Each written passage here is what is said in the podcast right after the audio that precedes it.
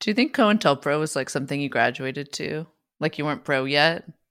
You're COINTEL amateur. Yeah. Yeah, I mean, junior eh, varsity here's the FBI thing. squad.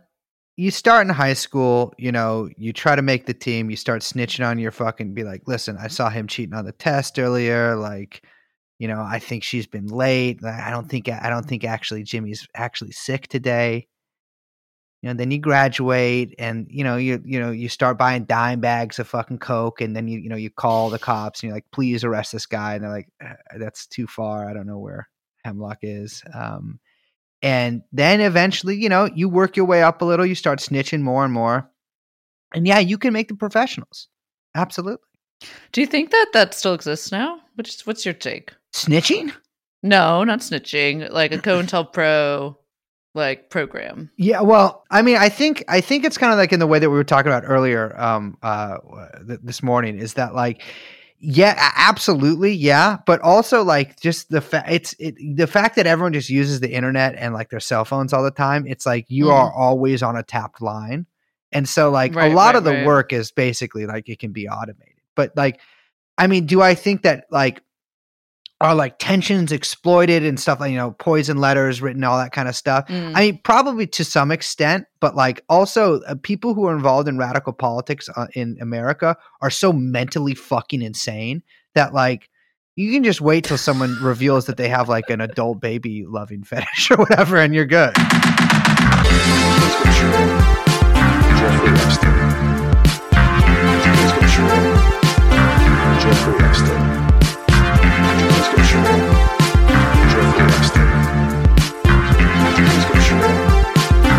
Jeff, Jeff, Jeffrey Epstein. Come here. Come here. Jeffrey Epstein. Hello again, Liz.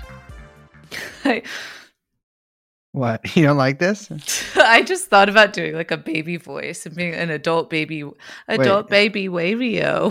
Wait, what the fuck? You just said I couldn't say that. I know, but then I couldn't stop laughing thinking about it. Can you do it? No. I'll, I can start. No. okay, shut it down. Start it over. No, no, welcome. so nice to I don't know what voice I'm doing. Well, welcome. I don't think I Ew. could do it. no, please do it. Please. I'm not I'm not I'm not I look, I just dropped my phone. I'm not talking anymore until you do it. Hello. hmm Keep going. Keep going.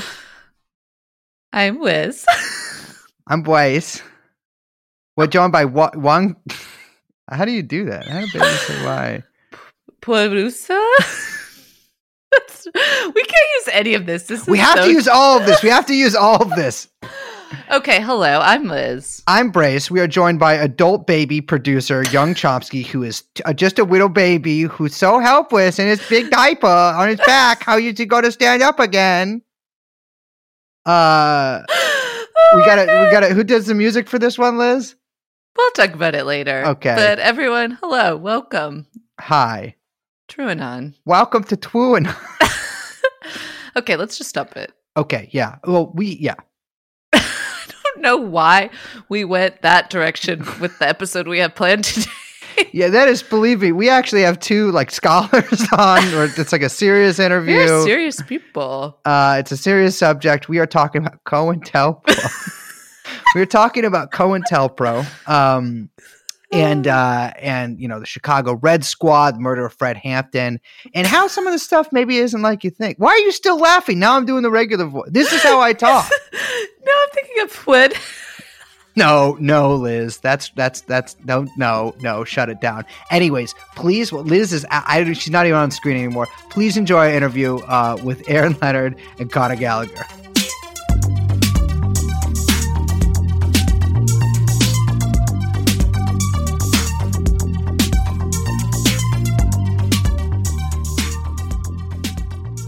All right, ladies and gentlemen, welcome to Quantico. We have with us today uh, Aaron Leonard and uh, Connor Gallagher. Uh, Aaron is the author of uh, several books about FBI repression, uh, and uh, and they- are both they are both educators, and they are here to help educate us on what exactly went down with this whole COINTELPRO thing, the murder of Fred Hampton, the Red Squads the Chicago Police Department, and essentially what what what came out of that uh, that murder in 1969 and, and and the context surrounding that. So so welcome to the show. I think we should start off with with talking about actually the actual murder itself because this movie just came out uh, you know uh, judas and the black messiah fred hampton of course a very popular sort of figure uh, in american mythology um, but i think for those maybe who aren't super familiar with it uh, what are the circumstances surrounding uh, uh, chairman fred hampton's murder well first liz brace good to talk to you actually once again um, Pleasure to have you back. Uh, so, just on Fred Hampton, so he's uh, 21 years old. He's a rising figure in the Black Panther Party in Illinois. He's a, a deputy chairman, and then he becomes the chairman of the Chicago chapter. Uh, you know, the Panthers in Chicago really only get started at the end of 1968. Uh, so Hampton's tenure is, is very brief, but he is uh, a very good speaker, very effective speaker, and you know, compared to uh, the cohort of uh, orators, if you will, of the Black Panthers, he's exceptional. Uh, he is early on a target of the Chicago police and the FBI. Um, he's arrested at one point for uh, the looting of an ice cream truck. He's actually convicted. There's um, debate about whether or not he actually had anything to do with it, but the government authorities were happy to convict him uh, and slap a two to five year sentence on him.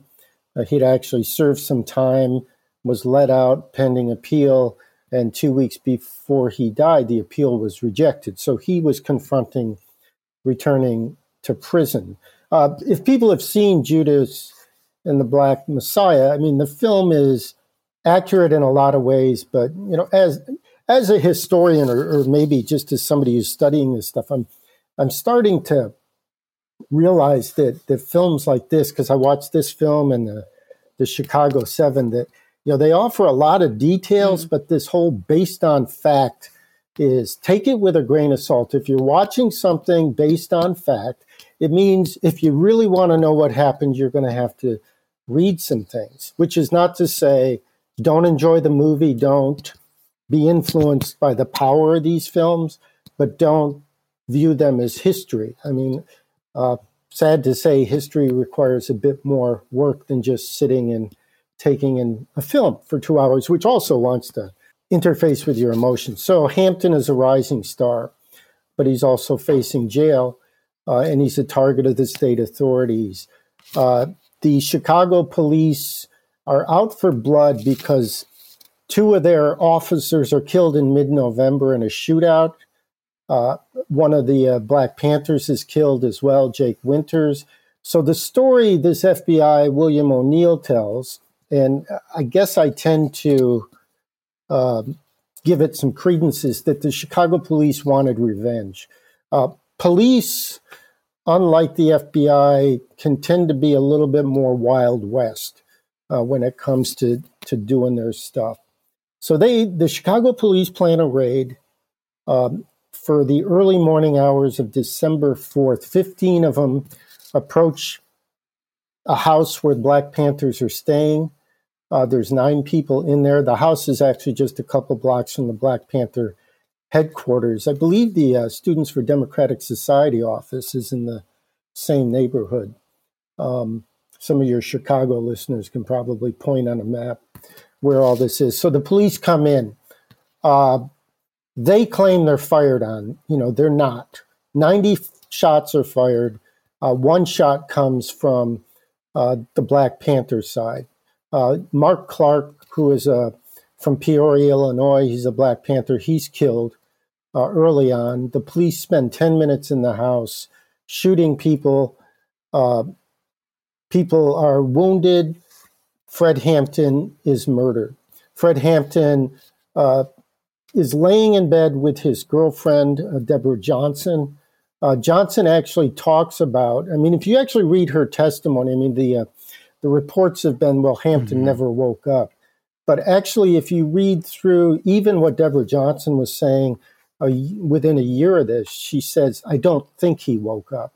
So the question of you know whether or not he was conscious is uh, is open, although you know it it reads like he was having trouble waking up, which suggests perhaps uh, he had been drugged. Uh, there's conflicting toxicology reports. Hampton is dead. Uh, there's a famous picture of the Chicago police carrying him out, and one of them has this just evil smirk, and another is is kind of like Yeah. seems to be happy. I mean, it's celebration time for the Chicago police and celebration for the FBI. The FBI give their informant a $300 bonus, and in the document, you know, I just uh, got in Roy Mitchell's file, they give their the FBI handler of the informant a bonus of $200. So the FBI is celebrating, as are the Chicago police. This young black man has been murdered in his bed, full of promise, and it's like they're celebrating. Uh, as for people who uh, looked to someone like Hampton, Hampton and supported him, uh, there's outrage and there's grief. Uh, and that's where really the story just starts. And here we are in 2021, and we are still telling this story. And still trying to put the pieces together. Um, it seems like a lot of your work, your research around this is really focused on, you know, okay, these are the things we know from a myriad of sources, but there's so much we still don't know, right? We don't really know um, how much the you know or how exactly the cops the local cops were working with the F- fbi um, how much the FBI is responsible for here versus the Chicago police. A lot of that is up for debate.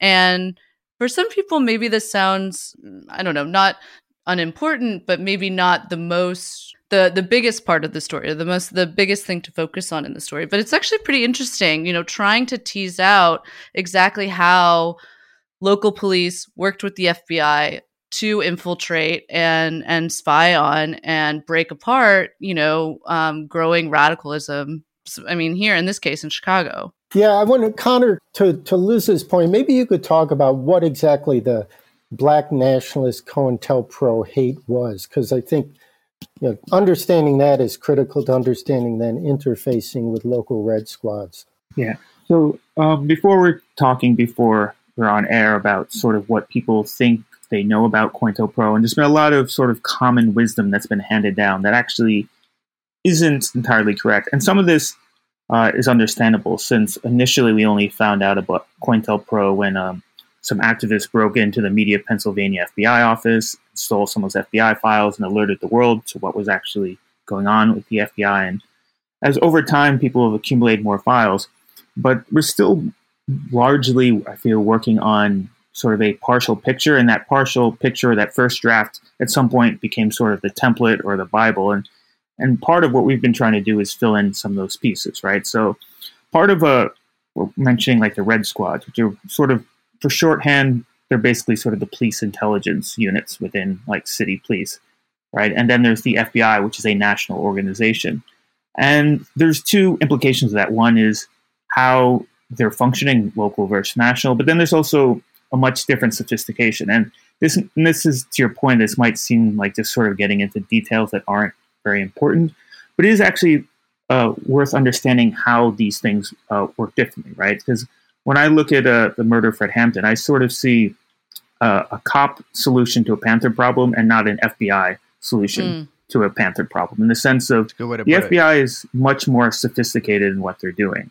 And so I think uh, activists can sometimes pat themselves on the back for like going to a protest and or uh, a meeting and saying, "Oh, there's the uh, police undercover." And I think they sort of have the same attitude with the um, FBI. But as we've like uncovered, uh, wrote about in the first two books of uh, Heavy Radicals and Threat First Magnitude, is Chicago especially was incredibly sophisticated. This is the area where they developed a fake communist organization.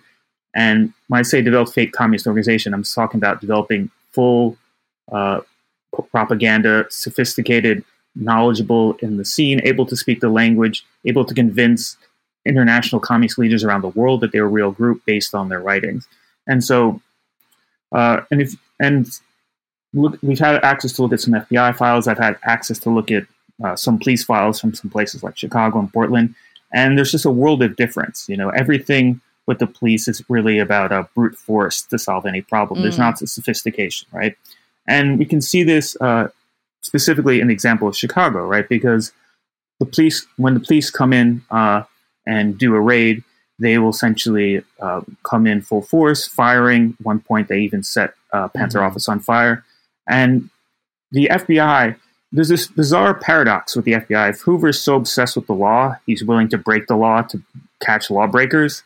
And so he's really obsessed by doing things by the book, even while he's illegally undermining people at the same time. Sounds very strange. Hmm. And so there actually was a raid by the FBI in the same year as the police raid in uh, in '69.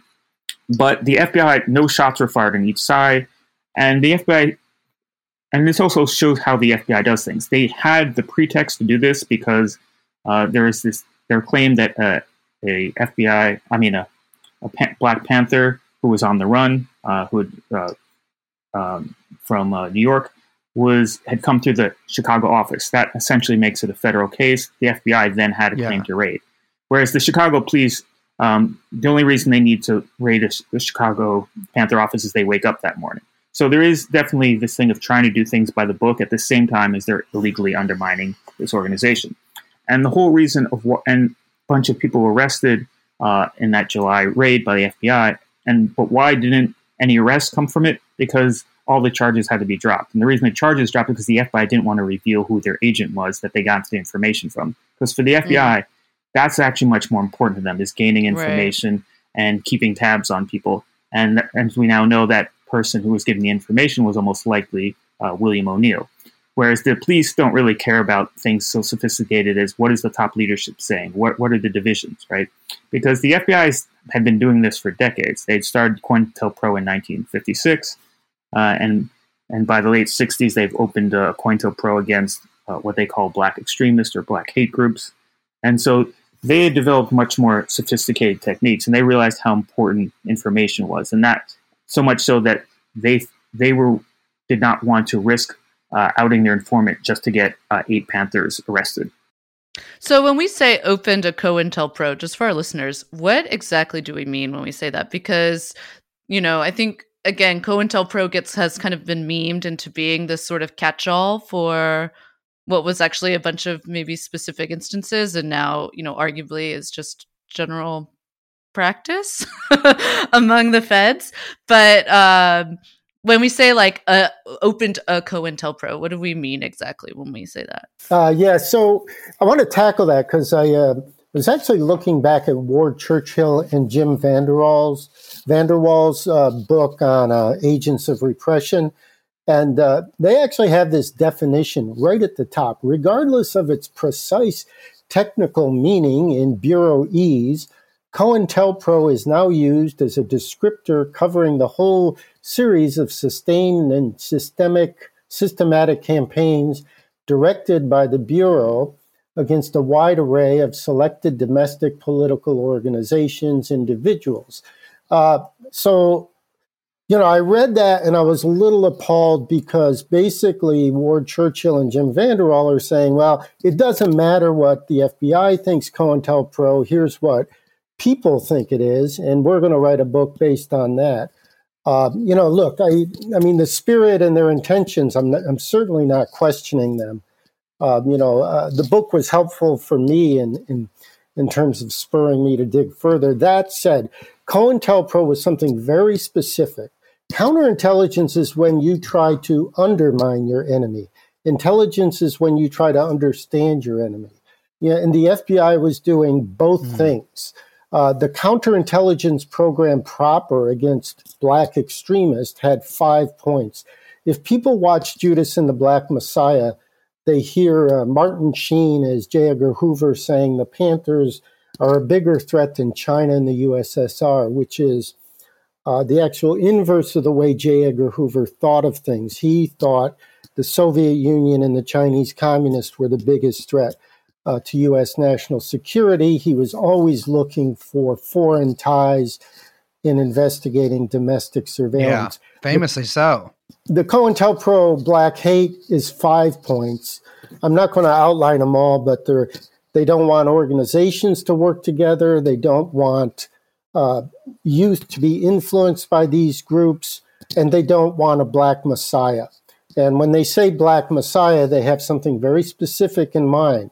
Elijah Muhammad, uh, Malcolm X, had he lived, Martin Luther King, if he had taken a radical turn, people who literally led and influenced thousands of people.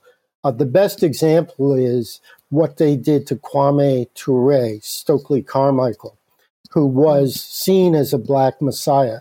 He was literally hounded out of the country. Uh, most of these, well, I'll save that point. So it's very specific. And what a Liz, uh, what a COINTELPRO is, it's an idea uh, which they write up in a memo. And you know we have this in this article we're currently running in Jacobin. They wanted to do a counterintelligence program against Fred Hampton. It's one of the few times you. It's actually the only time I've heard of a specific effort aimed at Hampton. And I actually, Connor, I actually just uh, discovered a document where it's uh, this COINTELPRO is aimed at Fred Hampton and redacted. The redacted name is actually Bobby Rush, who's the Chicago uh, Minister of Defense. The COINTELPRO yeah. is basically this. Uh, you know, Fred Hampton may be moved to the Oakland office, which is the national headquarters of the Panthers. You know, we don't want that to happen. Here's what we can do to make trouble for him. We're going to send a letter to Oakland saying essentially, you know, Hampton's been throwing his weight around. He recently suspended a group of us Panthers. He's been talking shit about you out there. You know, he's saying the only time the national leadership, you know, wants to hear from Chicago is when they need money. So the, you know, the letter was proposed. It was never sent because Hampton was murdered before it was sent, which kind of raises the big elephant in the room, which is that if the FBI had actually thought that they were going to kill Fred Hampton, why would they be pursuing this letter? Now, of course, they could have just been dealing on two tracks. And I'm not saying, you know, the FBI might have not had a much more intimate understanding of circumstances that would lead to the killing of Fred Hampton. They may have. The evidence, I don't think, is there. Uh, and the evidence is actually kind of important. Uh, and one, one last point is as we were talking before we went live, the details do matter because if you're dealing with, you think, uh, an, an omnipotent FBI that's able to kill people and get away with it, keep it secret for 51 years so that the wider, you know, American public, if you will, doesn't know about it. Well, that's one thing. But if you actually look under the hood at the actual details and mechanics, uh, you see a lot of other things going on. Connor's point in particular about not wanting to expose methods and resources is one of the reasons we don't know a lot of that. So, you know, I, will stop on that point. But.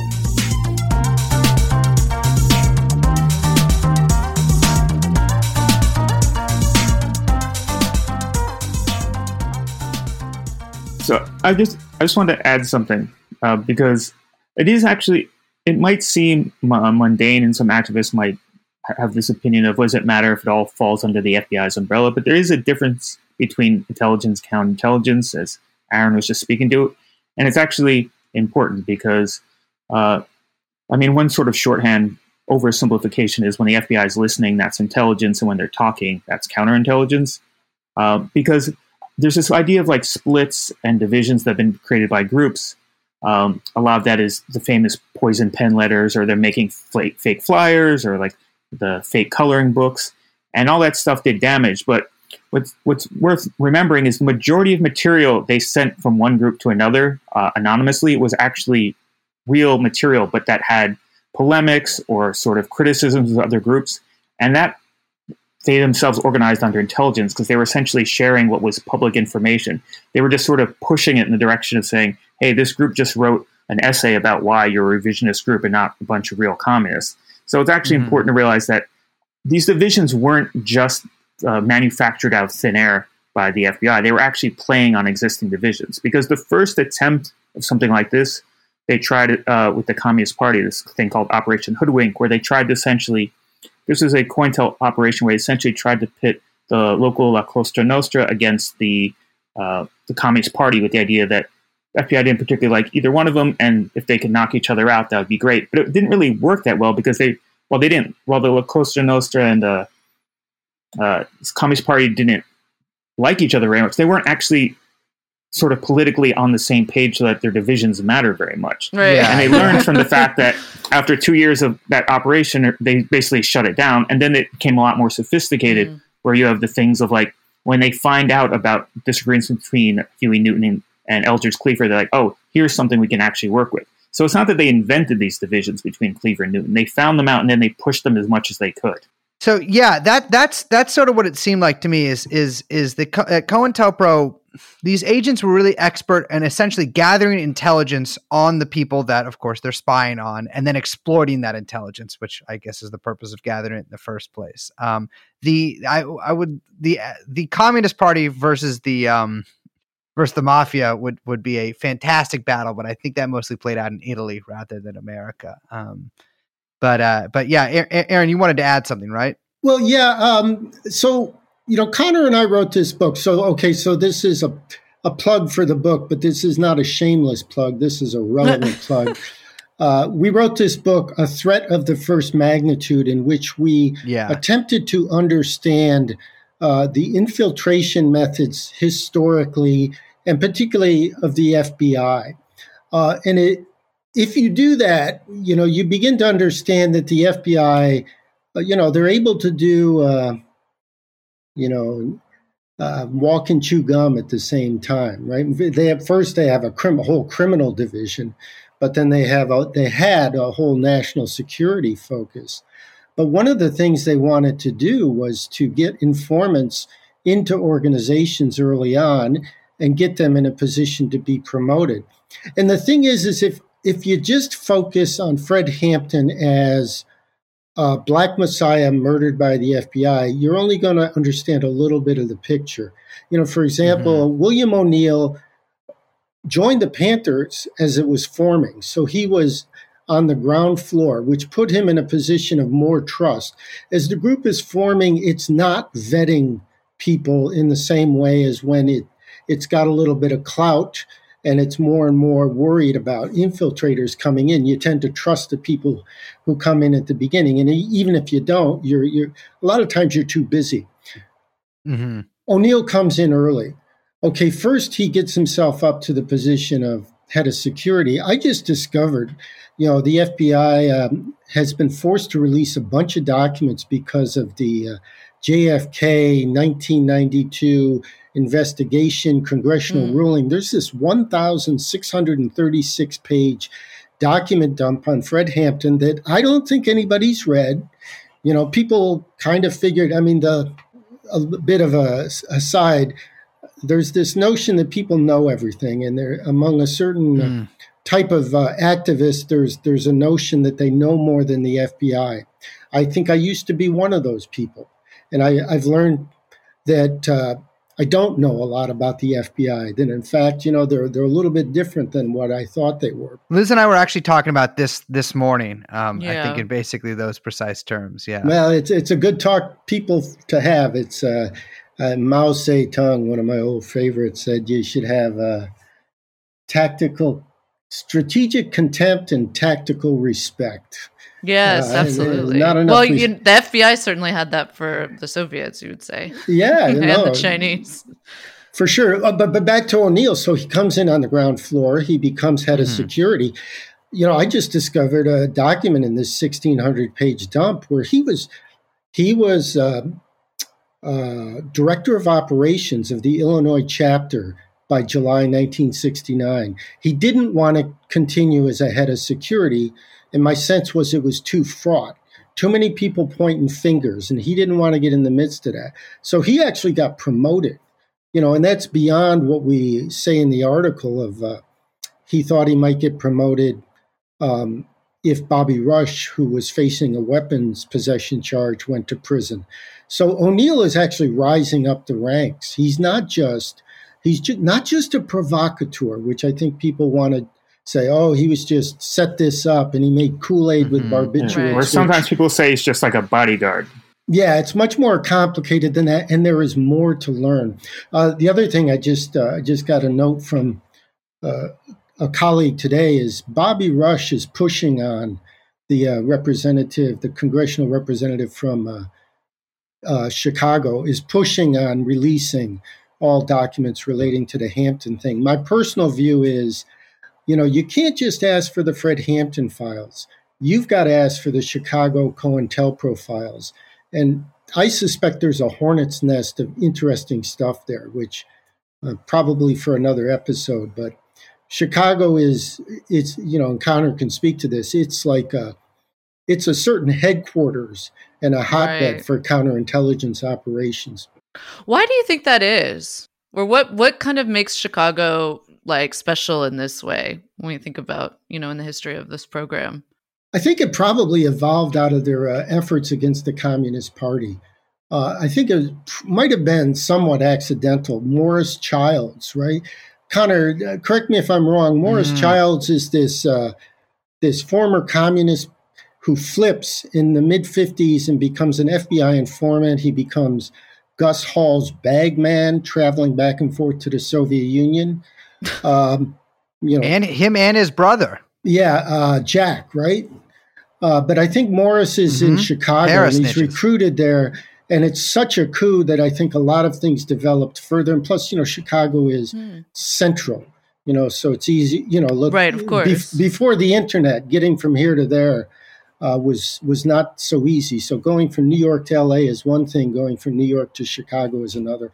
A little bit of speculation on my part, but uh, but uh, Carl Freeman headed up uh, the Chicago Counterintelligence Office. He's the guy who recruited this guy, um, Morris Childs, and he had a deputy uh, who actually started a lot of efforts against the Communist Party and, and members of the new communist movement. So, you know, you, that's the other thing about Fred Hampton is it's all Fred Hampton Black Panthers. I'm actually curious about Fred Hampton Students for a Democratic Society, Fred Hampton uh, Young Lords Party, Fred Hampton Rising Up Angry, you know, because he's working with all these different. I was about to say.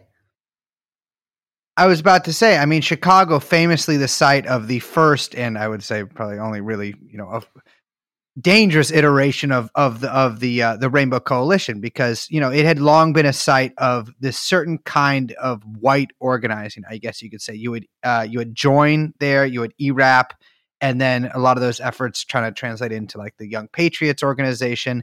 And you had, I mean, they show this very kind of in a they don't really elaborate it on the movie. They show like Fred Hampton going to like a church with a Confederate flag in it. Um, but they don't show. I mean, the Young Patriots were not like a Confederate organization. I mean, they had third world liberation in their charter. I mean, their charter was just the Black Panther 10 point, uh, maybe they made it 11 points or something like that. Uh, but, you know, you had this really um, sort of at the time unique mix of, of organizing across like both racial and neighborhood lines. I mean, because that's uh, I mean often how it turns out. You know, you live in the same neighborhood as people of your race, um, and you had this sort of joint effort by by Fred Hampton and these you know and, and leaders of these other organizations. The the Young Patriots, the guys from that organization, love the names. There's one guy named Junebug Boykins, which is just like classic. uh name for a guy like that you know these guys are these fucking kind of and Chicago. yeah it's i mean yeah and uh and preacher man which i think is a, another great name uh, i think that guy actually spoke at this big 69 conference that the panthers had in oakland Uh, but I actually got uh, William Fesperman's FBI file, and that's Preacher Man. Uh, the FBI was very concerned with him, and Mhm. one of the objectives of COINTELPRO was to keep organizations from joining together. So, if you want to understand what was going on against Hampton, probably you should look at the uh, interactions of these organizations because there would be COINTELPROs to try to split people apart. That's actually the first point in in that document that you guys got from this FOIA dump. Uh, you know, in the goals in the goals section, it says number one, prevent the coalition of militant black nationalist groups. In unity, there is strength, a truism that is no less valid for all its triteness. Good good way to phrase it there. An effective coalition of black nationalist groups might be the first step towards a real Mau Mau in America, the beginning of a true black revolution. Of course, the Young Patriots and uh, the Young Lords, famously not black organizations, but the line of thinking remains the same is that there was this coalition effort and this wasn't you know just like you know some SDS kids being like, you know, we're friends with the Black Panthers, you know, in, in Indianapolis or whatever. I mean, these were these were actual sort of neighborhood proletarian groups, um, and that uh, that I think that in also in the popular narrative is why Hampton was killed. Like that's that's sort of how I sort of understood it vaguely for a while. Is that like, well, Fred Hampton was bringing together the Rainbow Coalition, and you know they they they murked him because he fucking he was hanging out with uh, you know guys in cowboy hats and uh, and and you know guys in, in different colored berets. Um, when you know the truth is is different than that, but like certainly. I, I, I was talking to Liz about this this morning. Is that like I don't think that there is any way that Hampton could have survived the late '60s to early '70s. Whether that means he would have been driven insane, put in prison, driven into exile, or killed. I mean, I think there's essentially no way that that that he would have made it. I mean, the moment he sort of became who he became, he was a doomed man. Um, but I think the th- important thing to know is that like the doomed man doesn't just mean you're executed. It could mean you're driven out of the country. And back then, you know, it was a much bigger. It's a lot harder to talk to your comrades back in America from Algeria, for instance, when you're having to write them letters and maybe making a very expensive phone call. Um, and so I think that like there was there was essentially no way Hampton would have survived in any sense. Uh, even if he hadn't been killed in 69. Uh, well, just to respond, I don't know, Connor, if you want to jump in on that or anything, but because uh, it's an interesting thought experiment of, you know, the counterfactual had Hampton lived. I mean, one thing I, again, a new document I just discovered is uh, Hampton was being considered to take David Hilliard's spot in the National Office of the Black Panthers if David Hilliard had gone to prison. Well, David Hilliard didn't go to prison until 1971, so that was probably a non starter. Uh, but a lot of these, you know, the people who did survive that period basically either, you know, did like Eldridge Cleaver and came back and, mm. you know, attempted to reintegrate in society in, in kind of humiliating ways or they you know they tended to walk both sides. Of kind the, of with Eldridge Cleaver. I know that's a bit of an understatement. Eldridge Cleaver's reintegration very, in yeah. society is an exercise in humiliation. The codpiece pants. I knew the codpiece pants Oof. would come up, uh, but you know, like James. For- James Forman is instructive of someone else. James Forman, unlike John Lewis, uh, was also who had also been a leader of the Student Nonviolent Coordinating Committee, uh, actually uh, became part of the Black Workers Congress. He became a Marxist Leninist, uh, Maoist, uh, ended up not working out, but the people who really wanted to cross the bridge into the 70s had to get with and stay political, had to get with some kind of organization with more of a strategic view. You just can't be out there you know, in this, uh, Connor's described this really well this uh, escalating dynamic of raid self defense, raid self defense, which becomes more and more murderous. Mm. It's unsustainable. Um, I don't know, Connor. I mean, what? I mean, maybe you can talk some more about you know crossing that bridge and you know the difference between the outlook in 1969 and what people had to do to to you know go ahead or well, I mean, I think part of this is uh, speaks to what we were talking before of like COINTELPRO and intelligence, and that's all sort of merged together. And I think there's also a similar thing of uh, there's kind of this crude, vulgar Marxism that exists among a lot of activists today. That sort of the state is and is this nice cohesive thing where everything works very cooperatively and in like a very well-oiled conspiracy. And it's far messier and complicated than that. Um, I mean, I was alluding to that before, talking about how much different the Red Squads were versus the FBI. Now, I and uh, to the point about uh, Hampton survive this is, in one sense, I think the FBI thought they had Hampton. They, I think they, the impression I get from reading is they think that they thought they had him boxed in with the uh, ice cream truck thing, and that was essentially going to push him out of the way. Because for the FBI, there's a number of things you can do. Um, they also did snitch jacking, which essentially was essentially trying to discredit people. And so, you know, by the end, you have some people in the Panther Party uh, saying that uh, Stokely Carmichael, uh, Kwame Ture, one of those people identified as a potential Black Messiah. Well, you had people in the Panther saying he was a CIA agent by the end, right? So right. there's there's many ways they can go to do this. In fact, uh, part of why this movie exists, part of why we're talking about it, is I don't want to minimize the horrific murder of uh, Hampton and Clark, but it might makes much more out of people when they become martyrs than if you can discredit. I mean, I'm sure the FBI is much happier with uh, the way Huey Newton died than the way Fred Hampton Absolutely. died. Absolutely. Yeah. Yeah, so there's Yeah, many yeah. ways for the FBI to discredit people, and they potentially use lots of methods. Uh, they just, when they found out of peop- about uh, typically um, male members' infidelities, they would try to make a point of like sending anonymous letters, things like that. So there's many ways they have to uh, undermine people. And I'm not saying, oh, the FBI wouldn't kill people because they're somehow above that. I just think that they're almost more ruthless and more strategic in realizing how much more valuable it is to discredit people, to snitch jacket people, to make people suspicious of each other. Than like because I think without a doubt, if you interviewed anyone who's familiar with the Black Panther Party, no one's in better standing than Fred Hampton. Yeah. Yeah, yeah, yeah, yeah, yeah. Few kind of uh, like I was saying, like few came out of that like unscathed, or with their reputations, their Yeah. lives, or the, you know their their le- ability to operate legally intact. I mean, that's that's the thing is like at the FBI in this case. I mean, it's a national federal organization. They have the long view, right, and they have the the interests of national security sort of their interests of national security, which I guess are the interests of U.S. national security first and foremost in their minds. Whereas these local organizations, I mean, they were directly involved in these like shootouts with the Panthers and stuff like this.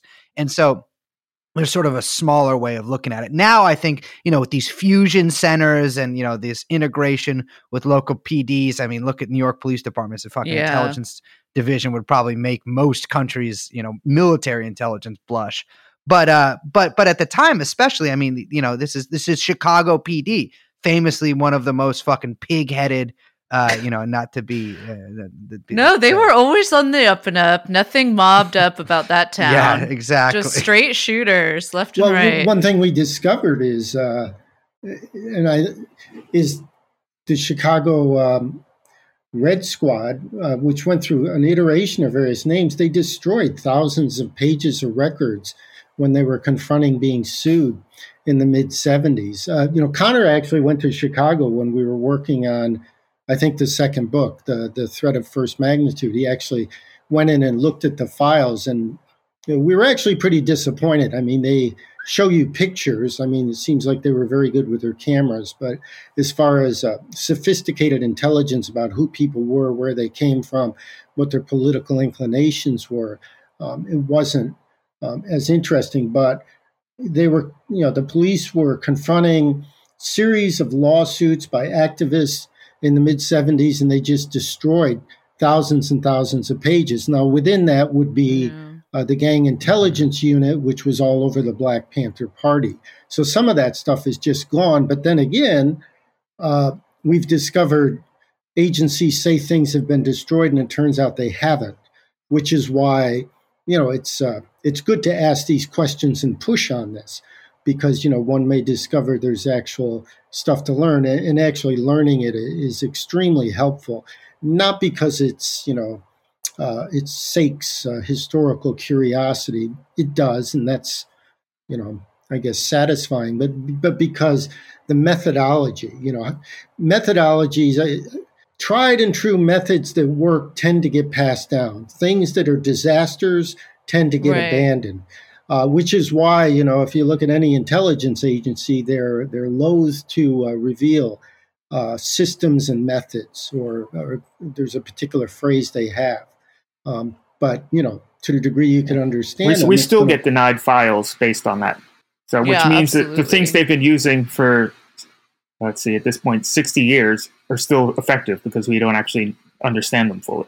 Yeah, yeah. abso- I mean, that's why they're also usually loath to release lists of informants and stuff like that, right? Like, I mean, a lot of those people are probably, first of all, still alive, um, but it can show just how, like, what kind of people they target with these things. I mean, that's something that I think is so astounding about a lot of the stuff you read about in the 60s is how many people were informants. I remember, I remember when I was 19, um, I can't remember what the guy's first name is, but the his last name. And speaking of the Black Panthers, a guy named Aoki in uh, in in Berkeley, I believe it was, uh, who was, I believe, the originator of the phrase "Yellow Peril supports Black Power." Um, you know, he had been a big booster of the Panthers. You know, uh, sort of like a a, a um, you know, did a lot of work in the Asian community and you know got the Panthers guns. And it turns out he had been a fucking uh, you know an informant for decades. Um, well, so Richard Aoki's you know fascinating story.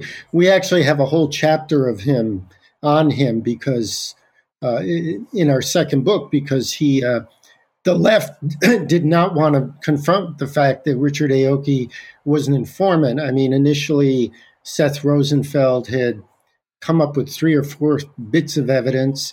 Then the FBI released 200 pages, and a lot of people said, well, they could have been manufactured, which, um, I mean, like the FBI has that much free time to uh, create a 200 page paper trail, but just to somehow that, that, seems like more work than them just recruiting an informant for like 30 years. It, it, does kind of defy logic. So we you know we did a whole chapter and we didn't just take the fbi documents we actually showed richard aoki's own statements you know where he claims well i was in the army and i didn't feel comfortable uh, you know associating with leftists and then there's a, a picture from uh, the Merritt College newspaper where Richard Aoki does this kind of Austin Powers uh, moment. Remember when Austin Powers is going through security and it's like, oh no, man, you know that's not my bag, the penis enlarger thing. Right? Yeah, and yeah, yeah, yeah, the yeah. Book like you know, penis classic, enlarger, yeah, that's classic. my bag. Well, so Richard Aoki Yeah. says, well, I didn't feel comfortable being a a socialist while I was in the army, and we have this college newspaper while he's still in the reserve saying, I'm Richard Aoki and I'm a socialist. So, you know, he was actually doing two things at once. But, the, you know, this is Aoki doing, uh, revealing himself. This is not the FBI, you know, so uh, people just were woefully blind, which is, you know, again, it goes to, you know, if you, you do a little digging, I mean, you know, Connor and I, we don't have a huge legal budget, which is to say, we don't have a legal budget. You know, we just and Connor made this Mhm. point uh, last week. It's like people have just stopped looking. You know, there's this assumption that we know, and Yeah. uh, yeah I actually hope other people start doing this work because there's quite a lot of it to do, and uh, you know, it ought to give us a picture of the Black Panther Party in Chicago and what was going at them, and quite a few other things, and uh, and even embrace what you just said about the NYPD uh, and its intelligence division. I think more needs to be done now on how they're operating. It's you know, like I say, people who are legally engaged in challenging the status quo need to understand, you know, how they're going to be undermined by authorities who, because they take it as their mandate to protect the status quo, are going to you know, sometimes use some pretty vicious methods to clamp down.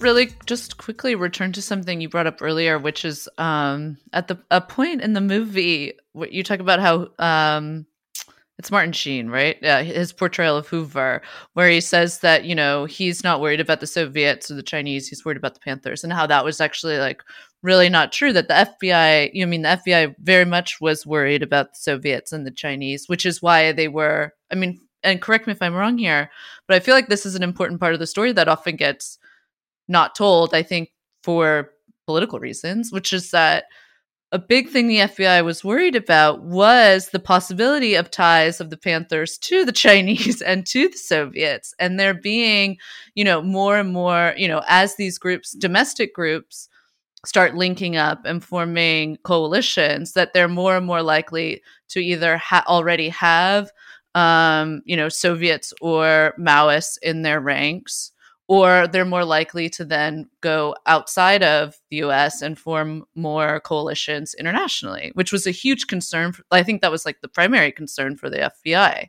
Yeah, it's um because the Black Panthers, and I'm, st- you know, we're still trying to understand who their associations were. Um, they were hooked into the wider Mhm. left, uh, and there was real concern about both pro-Chinese and pro-Soviet communists, and and you know, you know how the left is. As soon as there's like a happening organization, everybody's in there, you know, trying to you know uh, push their particular agenda and stuff, and that that was no less true with the Black Panthers. Um, but as far as the Hoover statement at the opening, I mean, there, it's been said, well, you know, the Black Panthers are the biggest threat to the national security of the United States. Um, we've actually had a little trouble tracing down that quote exactly, but I, I think the spirit of it is probably accurate. But it's in a very particular time of 1967, 1968, the long, hot summer 1967 uh, the killing yep. of MLK and every city in the country erupting. Mm-hmm. Uh, but priorities shift. You know, the, the title of our second book is A Threat of the First Magnitude because the FBI in 1975 76 actually issued a statement. It's self serving, but they talk about the Revolutionary Union, Revolutionary Communist Party is a threat of the first magnitude to the internal security of the United States. Why? Because the RU was so huge and influential? No. But because it was perceived to have the Chinese Communist uh, franchise. I mean, I, I, just posted a picture on Facebook of uh, the RU delegation, you know, meeting with uh, a Chinese yeah, representative. Uh, you know, you know, Pablo Guzman is there from the Young Lords Party. He was actually part of the uh, delegation at the, at the time, but Leibel Bergman, who had helped form the RU, you know, when he was on trial, or he wasn't on trial, but when Mark Felt, Deep Throat, was on trial in 1980 for, you know, these break ins against the Weathermen, uh, they also had to testify about the surveillance done against Leibel Bergman, who's this old guard communist who helped form this Maoist Revolutionary Union. So the head of the Bergman investigation is on stand, this S.A. Ryan, Special Agent Ryan, and uh, the prosecutor is asking him, Well, how, how big do you think that the Leibel Bergman file is? And Ryan doesn't want to answer it. But the uh, prosecutor is basically holding his hand up like, for three feet, four foot, five foot. You know, in other words, the investigation on Bergman is enormous, which I think gets to, you know, the reason you haven't heard about it is because it was ongoing in the mid 70s when the church committee was meeting. But these mm-hmm. organized groups, and like them or not, and there's a lot to dislike, like progressive labor or the Revolutionary Union, were a much bigger focus ongoing uh, for the FBI. The Black Panthers were, were seriously a problem for them you know that level of organization disruption the manifesto like power of the group was something they were going after the murder, murder of fred hampton is integrally related to that but it, it's part of a, a wider tumult going on in the 60s that you know there's a lot of different forces in play which i won't um, try try try to encapsulate but um, you know yeah the, the foreign foreign counterintelligence aspect is huge in this, and it, it's pretty in, instrumental or critical in understanding what was actually going on. Yeah, I'm just going to add on that. There's um because this is another one of those things that everyone knows about Cointel tr- COINTELPRO, but actually isn't true. Is people have it's really fixated on the uh, civil rights movement as its main focus, and partially why that is because the amount of COINTELPROs that were opened at that point. But as we mentioned before, it started in 1956. It was start uh, targeting the Communist Party, and by like 1971, when COINTELPRO was forced to close, no one would consider the Communist Party a revolutionary organization, right? But the FBI still has that investigation going. Why? Because they're worried not so much about Communist Party leading a revolution, but its connection to uh, the Soviet Union. Like uh, we know that the FBI had been monitoring the Socialist Workers Party since it, 1941, possibly earlier. But when do they open the COINTELPRO? After they get their connection to Cuba so they open that uh, very shortly afterwards, like in 1960, 61, right? Uh, and then we also look at these other things of, uh, if anything, we need to sort of understand how the FBI saw putting this together, right? Like probably the most famous example of uh, COINTELPRO documents that people talk about is uh, Martin Luther King, right? Those are actually in the communist files because uh, there's sort of been this thing of oh, the, what a lot of the left has done to sort of try to discredit or point out the exaggerations and uh, the folly of the FBI is sort of the, the left has partially disowned some of its own uh, radical legacy, which I think is not very helpful. And so, like, oh, Hoover thought there was a communist under every bed and in every closet, and he thought, oh, MLK was a communist. What a paranoid man! He didn't think MLK was a communist. He was worried about communist influence over MLK's grouping and his Yeah. organizations. He doesn't actually think King's a communist, and that's what he's worried about. That's what he's worried about. These these things of like, who's the FBI hooking up with? Oh, uh, Communist Party's providing a lawyer, like uh, to Black Panther members. Mm. Everyone wants to talk about Angela Davis. Everyone times conveniently leaves out that she was a Communist Party member. And this is really the FBI's concern is how this all connects to communism. And now a lot of th- things people point to is relation of Hoover's racism, and I'm sure he was quite racist. But if anything, that led him to somewhat Oh, yeah. underestimate the agency and independence um, and autonomy of black people in this regard, right? So it really takes sort of the long hot summer for them to realize, like, oh, this is its own COINTELPRO issue. Like everything basically up to that point, they really thought was the influence of communist groupings in one way or another, or a Yeah. communist front group, or communist adjacent group. They really didn't understand the Black Liberation Movement as its own thing until all these riots had popped up all over 1967, and they thought, oh, this is not just communism. Yeah, yeah, I think that's a good point. I mean, King especially was pretty careful at times to like disassociate himself with people who were, uh, let's say, closer to the communist movement. Um, Yeah. And of course, uh, I think sort of the there are many, many, many battles fought over King's legacy, and that is uh, that is sort of one of them. Now he's recast by a lot of people as sort of like a democratic socialist, blah blah. blah. I mean, and the the fact is, you're right. Like he, you know, was nowhere near being a communist, but there were communists present in that movement, and you know, specifically in the civil rights movement, we saw a lot of members of the SNCC um, go towards the Black Panthers or go towards the Communist Party. Um, and uh, yeah, one of those people I think being Stokely Carmichael. I think he was in the SNCC, and he was you know kicked out of the country essentially.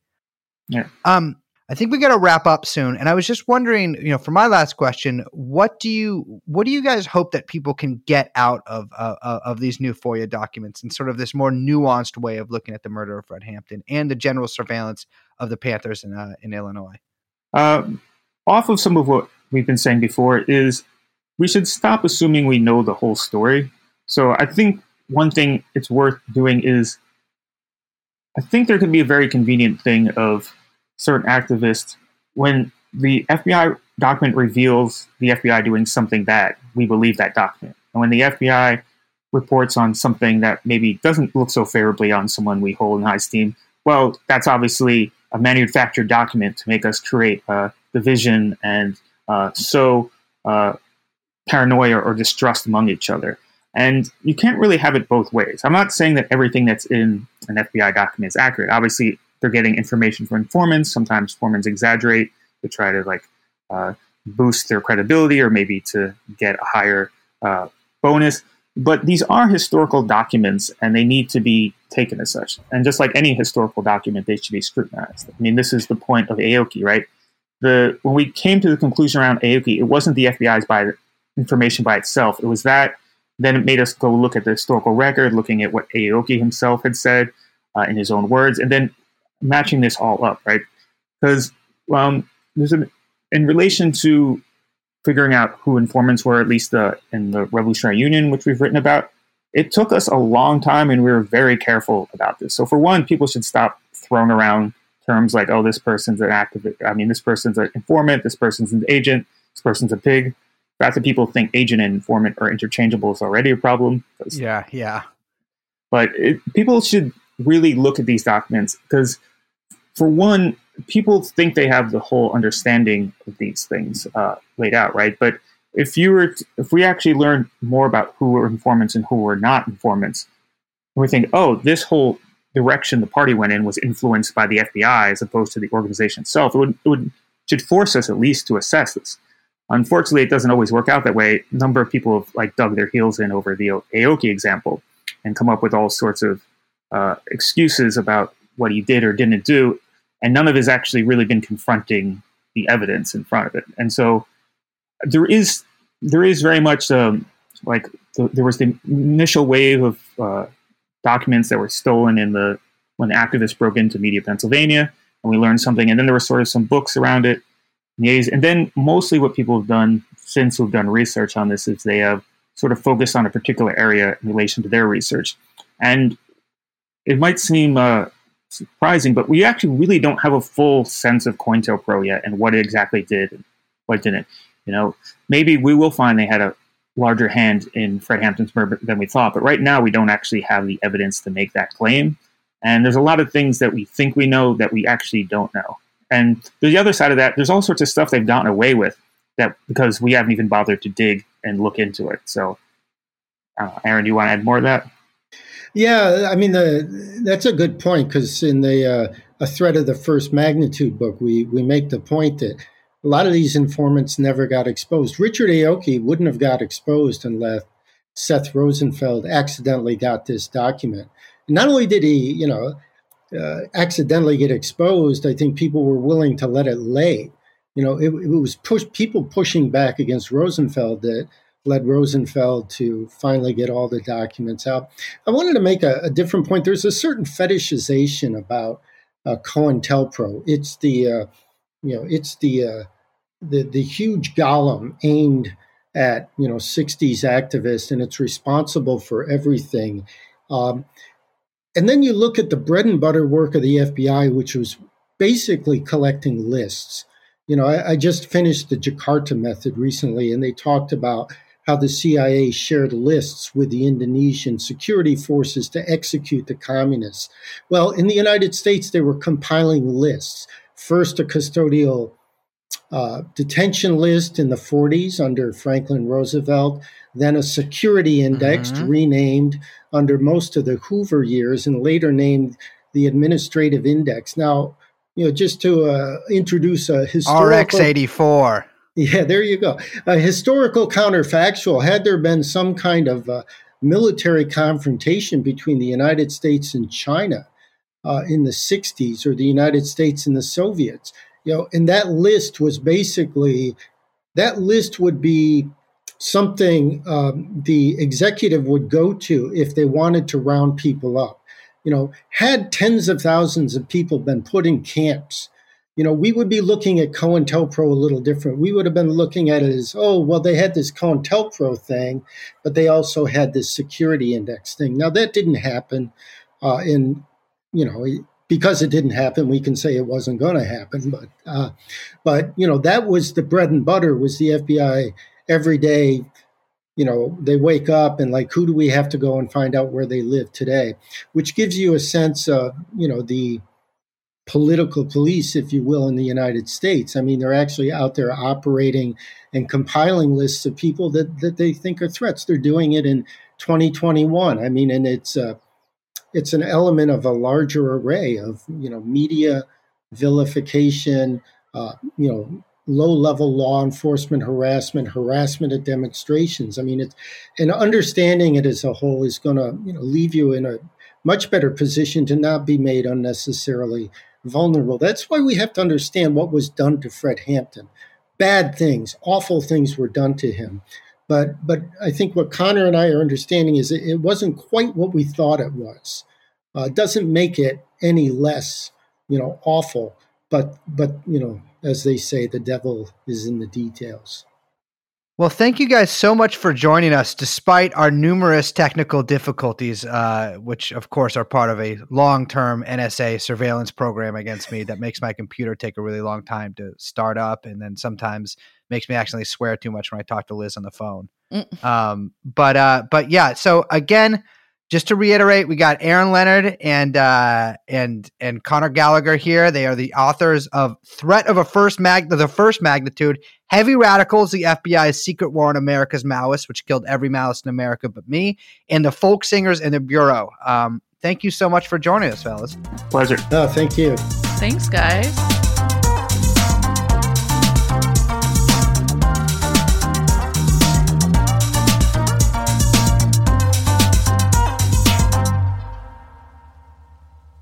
Well, that that was a great interview that we did uh, injustice to by pretending to be babies for five minutes before it, but hopefully they don't listen. That. I feel bad. Uh, it's okay. I always just assume it really did make me laugh. Yeah, like, crying laugh. Here's the thing: if it you can't stop a woman from laughing, women be laughing.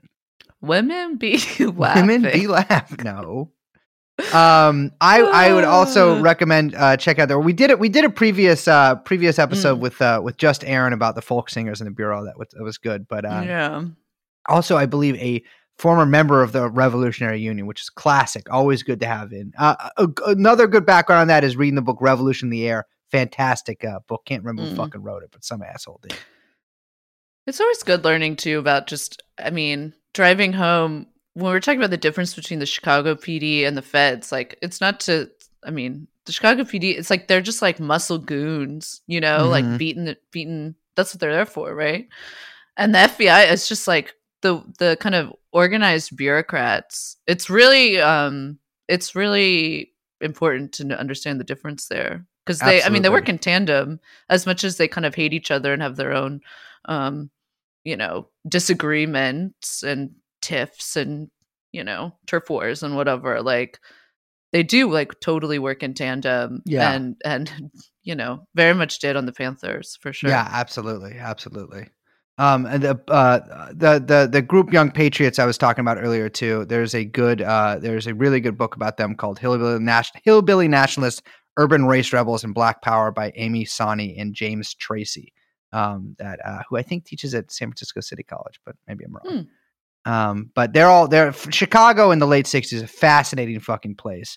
Chicago in 2021, not very fascinating, but still a place. That mayor seems real. What's the deal with her? She seems to be very popular and a big. I, I- did you see there was like she got Is caught she on a hot popular? I mic? thought she was unpopular. She's highly unpopular, but there's Yeah, a yeah, uh, yeah. She always looks like she's caught. She got caught in headlights. yeah. There's a, there's she got caught in a hot mic the other day, being like Jesus fucking Christ after like a city council member was talking, which I thought was really funny. That's actually pretty funny. Um, but no, she saw like even the people she's who were like defending her by being like, look, it's like uh, you know, uh, we got a black lesbian mayor. Like, no, she fucking sucks now. Um, but yeah, she's She's, awful. all rummed up, isn't she? Oh, she's all robbed up. Well, yeah. I mean, every mayor of Chicago is a rom. Yeah. It's Chicago. We So- got to yeah. find any more Daley cousins or something to get in there. Oof. Yeah. Nothing good can come out of there. No, no, no, no. Well, I'm just kidding. I love Chicago. Wonderful city. Much of my family lives there. And uh, my name is Bryce. I'm Liz. We are, of course, joined by producer Young Chomsky. We should give a shout out. Music in this episode done by Kyle Dixon. Mhm. And this has been TrueAnon. We will see you next time. Bye bye.